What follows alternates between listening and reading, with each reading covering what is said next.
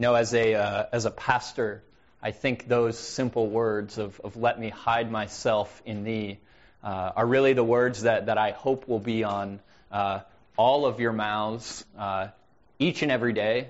Uh, uh, on the day that, that you depart and, and rest with Christ, I, I pray that that is the confession on your lips. Rock of ages, cleft for me. Let me hide myself in thee. Uh, and I think those words fit rather beautifully uh, with where we come to in our, our, series on Romans this week. As we enter into to chapter 3 of Paul's letter to the Romans, and, and we'll kind of be skipping around to, to different parts uh, in the book of Romans throughout this series. Um, and last week, Pastor Brad uh, was here, uh, and this week he's he's away. We're just kind of trading trading spots on vacation right now, I guess. Um, and uh, and and he led us through kind of the first uh, first section of that. And as many of you know, last week I was uh, away in Milwaukee for Vanessa's twin sister's wedding. Um, and, and we had a wonderful time with, with family, and it was a, a joyful celebration. Uh, we really enjoyed ourselves. There's photographic evidence that, that your pastor, man, he can dance. Let me tell you something. Um, I just look at my wife's face and she's like, just stop, just stop. Uh, but as, as enjoyable as, as it was, I think one of the most memorable moments from, from our trip back uh, actually came on, a, on an evening uh, where I was riding in an Uber uh, from downtown Milwaukee back to my in-laws' place in the suburbs, and uh, and had had just a really intriguing conversation uh, with my with my Uber driver.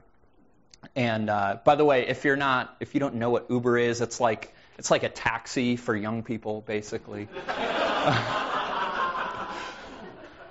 Actually, there, there's no age requirement. Um, Anyway, so I'm talking with, with my Uber driver, and, and, and we actually bravely ventured into one of the forbidden topics of, that you're supposed to talk about with strangers. We, we got talking about religion.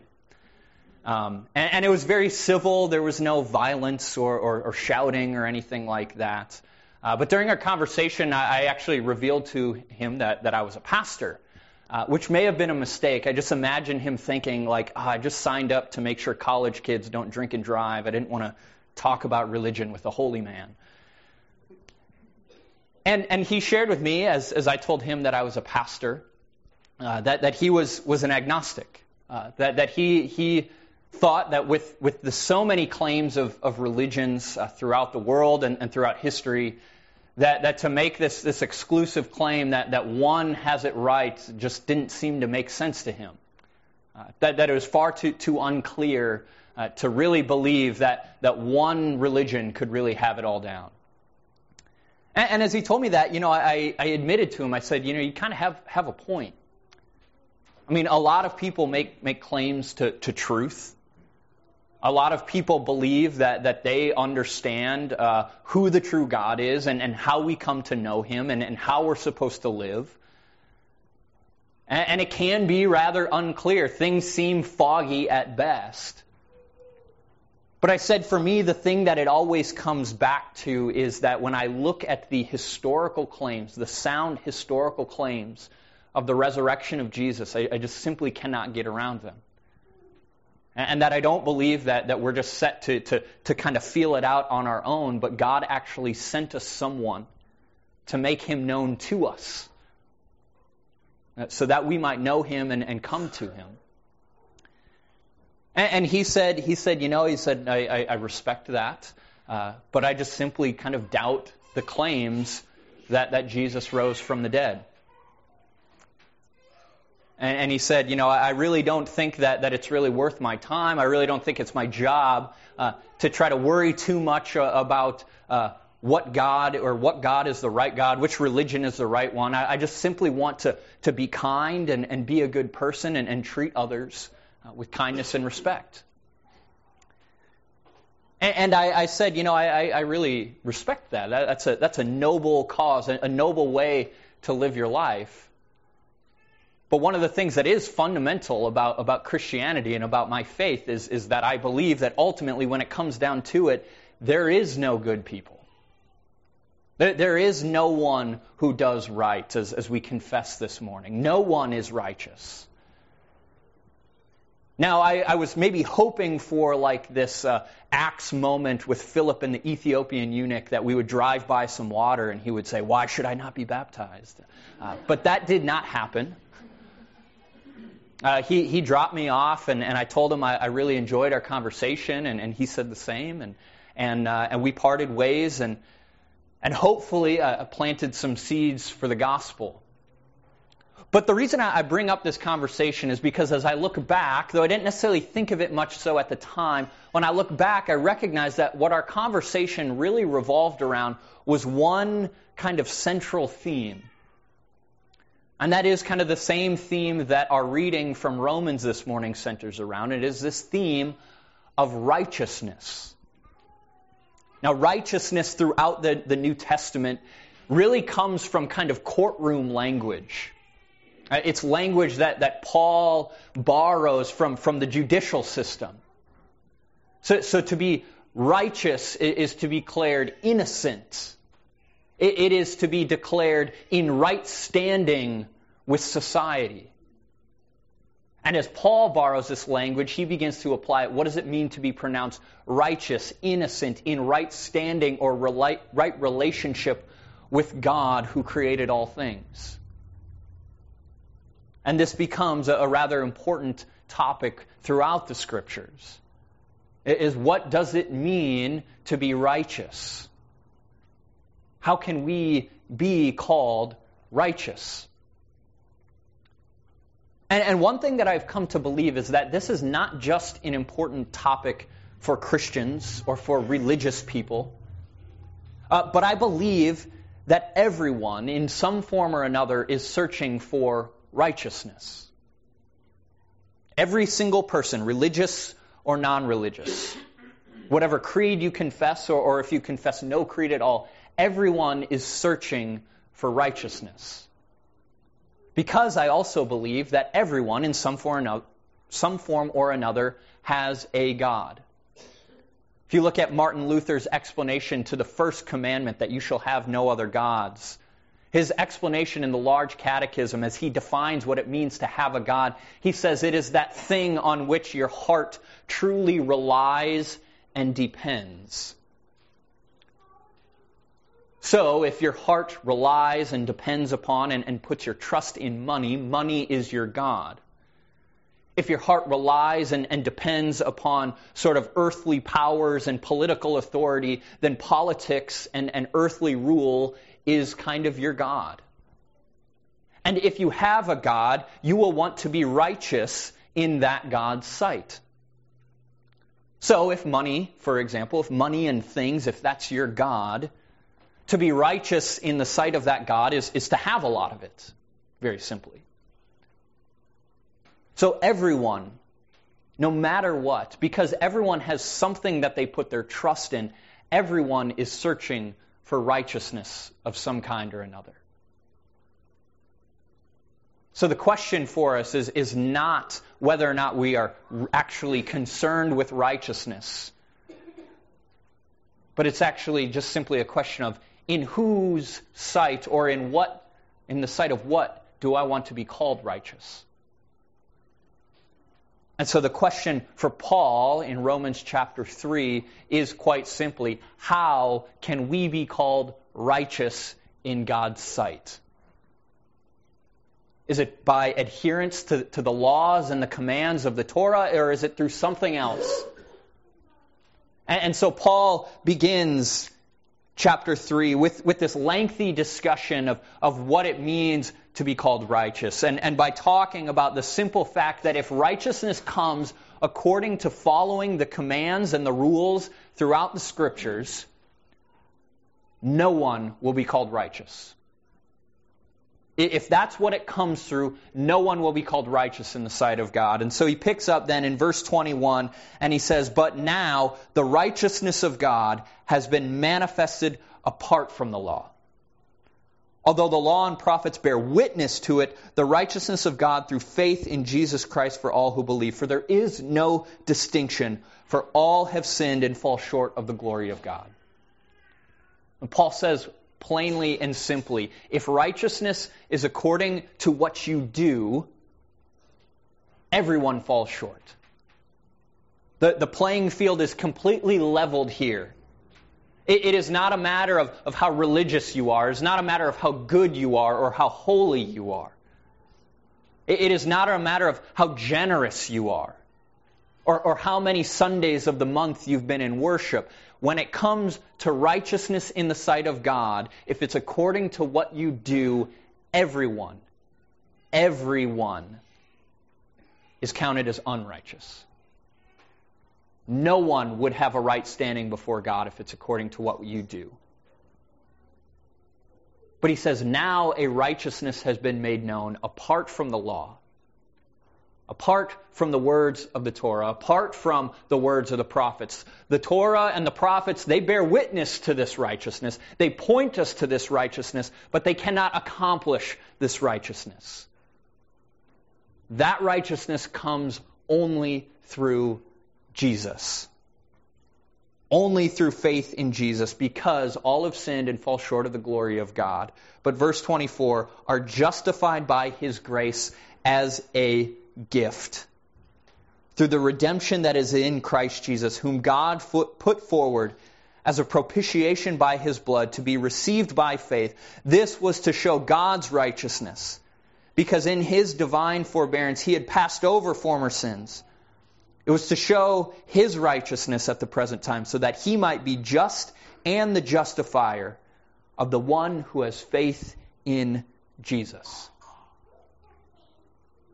The way that we can be called righteous in the sight of God, the way that we can have a right relationship, be in right standing with him, is only through Jesus.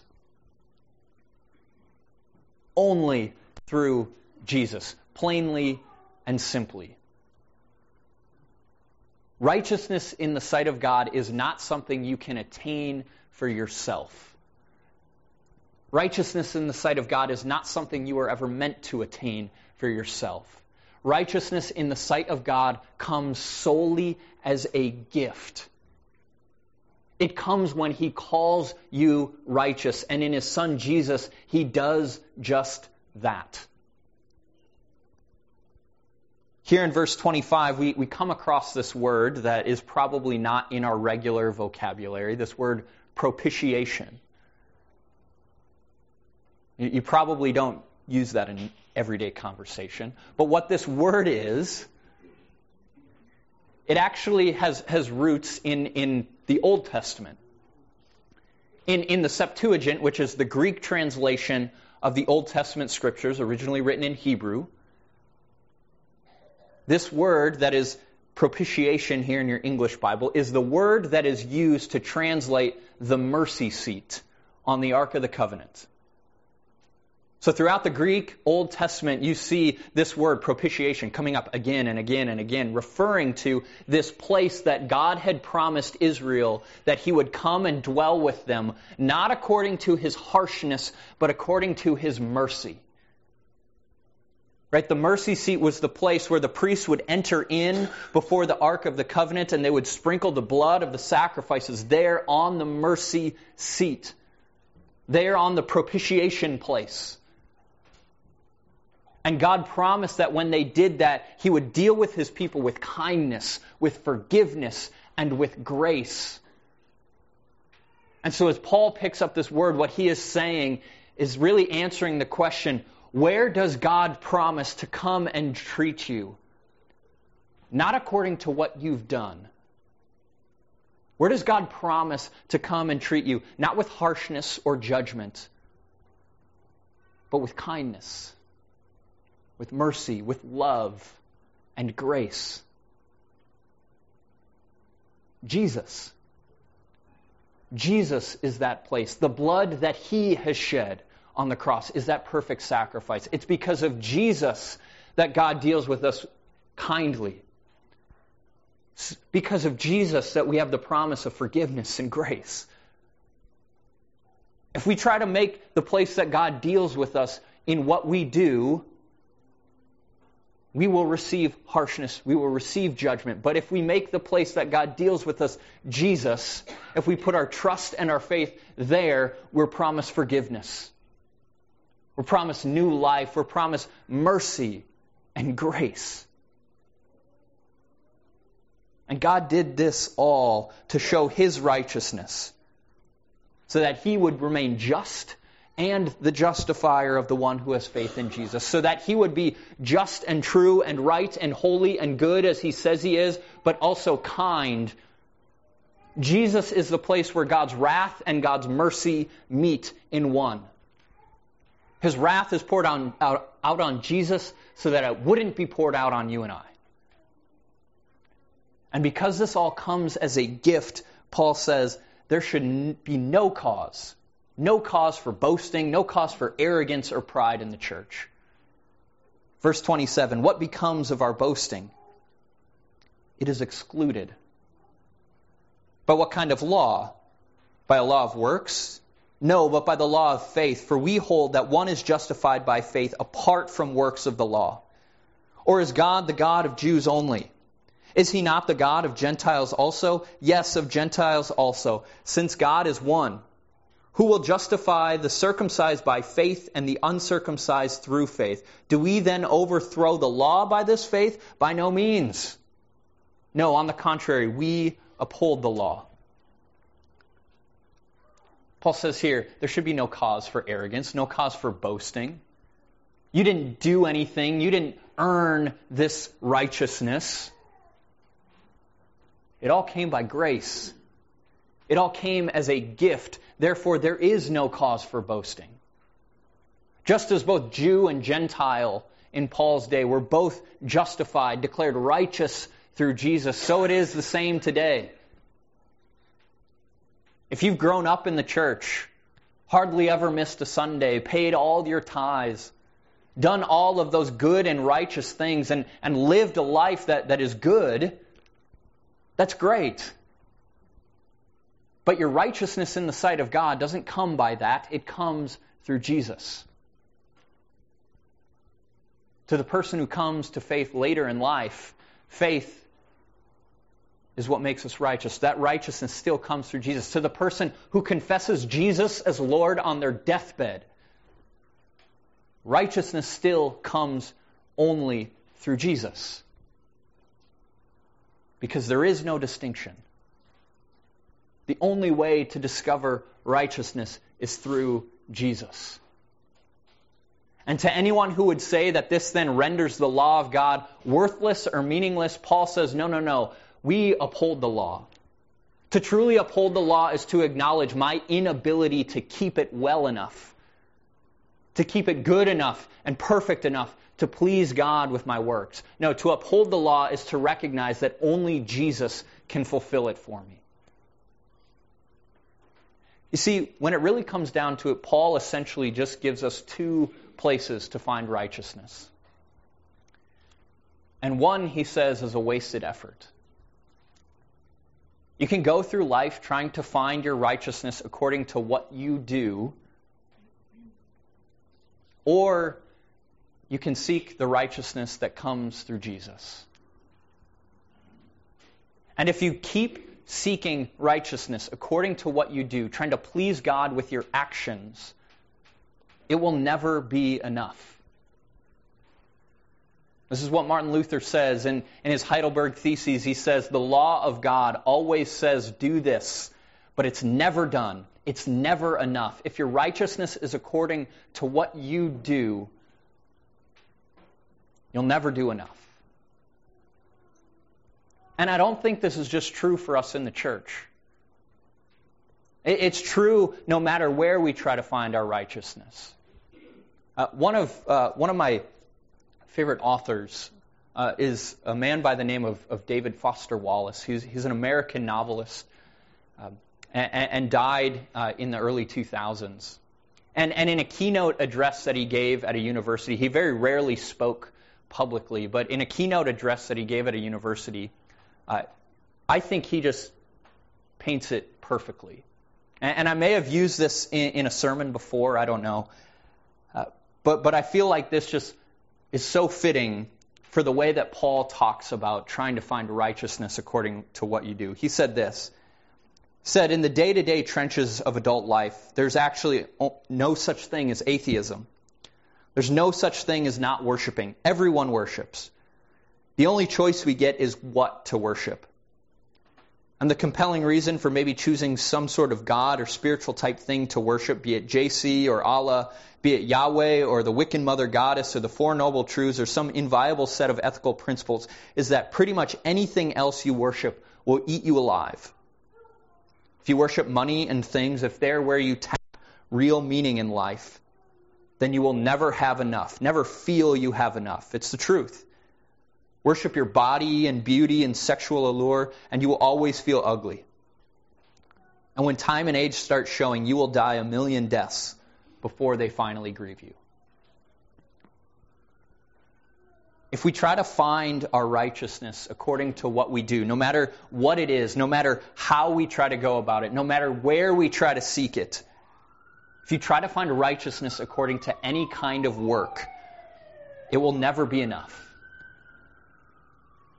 It will be an exhausting, wasted, lifelong effort that will get you nowhere. Ultimately, what we need is someone who will be righteous for us. As, as I was studying this text, uh, one of the commentaries I was reading, uh, it, it, put forward this parable. It was a parable of, of a king and, this king was, was an incredibly strong and, and powerful and noble king. He was good looking, handsome. He had all of those good, kingly features you would want in any good king. And not only was he a great and powerful king, he, he was a kind and, and a just king. His, his people loved him, and, and he loved his people. And because of this relationship that he had with the people he ruled over, there was never any crime Uh, in the land. Until all of a sudden, one day, seemingly out of nowhere, there was a thief loose in the land, just kind of wreaking havoc, and, and all sorts of theft were being reported. And so, as good and, and kind as the king was, he, he recognized that, that he really had to put in place some sort of law, some sort of punishment to deal with this thief. Because if he didn't, then there would just be complete chaos. And, so he, he made a decree that, that when this thief was caught, that the thief would receive 20 lashes. And he had hoped that this would just kind of put an end to everything, but it actually didn't. Things actually grew worse. And, and so as the things grew worse, he, he made the punishment more severe. He, he decreed that, that it would now be 40 lashes for this thief. And expecting it to stop, still it didn't. And so the king, he said, You know what I'm going to do? I'm going to make it 60 lashes. No one in their right mind would continue to steal knowing that's the punishment. No, no, one in the entire kingdom, other than the king himself, would even be able to survive such a harsh punishment. And, and a few days went by, the thefts continued, but finally the thief was caught. And the thief turned out to be the king's mother. Now, this, as you might expect, put the king in a rather precarious position. I mean, he loved his mother dearly. I mean, this was the woman who bore him, the woman who raised him, the woman who, who made him much of the man that he was that very day. But he also recognized that, that he couldn't just pass over this wrongdoing. But he was also faced with this other conundrum. On the one hand, justice need to be served, and if it wasn't, people would get this sense that, that crime could be committed with, without any threat of punishment, without any, any consequences. But on the flip side, how would the people perceive a king who, who would deal so harshly with his own mother? I mean, certainly that would be met only with resentment and hatred. And so days went by, and sleepless nights went by until finally the, the day came and, and the king decided, he said, You know what? I, I recognize the difficulty of the situation, but justice has to be served. And, and so there, he, he brought his mother forward to the person who was to carry out the punishment. And, and the woman who, who had carried him in his arms stood there with her back bared, waiting to receive these 60 lashes that would almost certainly bring her to death. And as the person carrying out the sentence raised his arm, the king shouted, Stop. And he walked over and, and he hugged his mother and, and he kissed her on the cheek. And he took off his robe and he bore his own back and said, Carry out the sentence. Rock of ages, cleft for me, let me hide myself in thee. Hide yourself in the righteousness that has been made known apart from the law. Hide yourself in the place that God has shown himself, not as judgmental, not as harsh, but as kind and merciful and loving.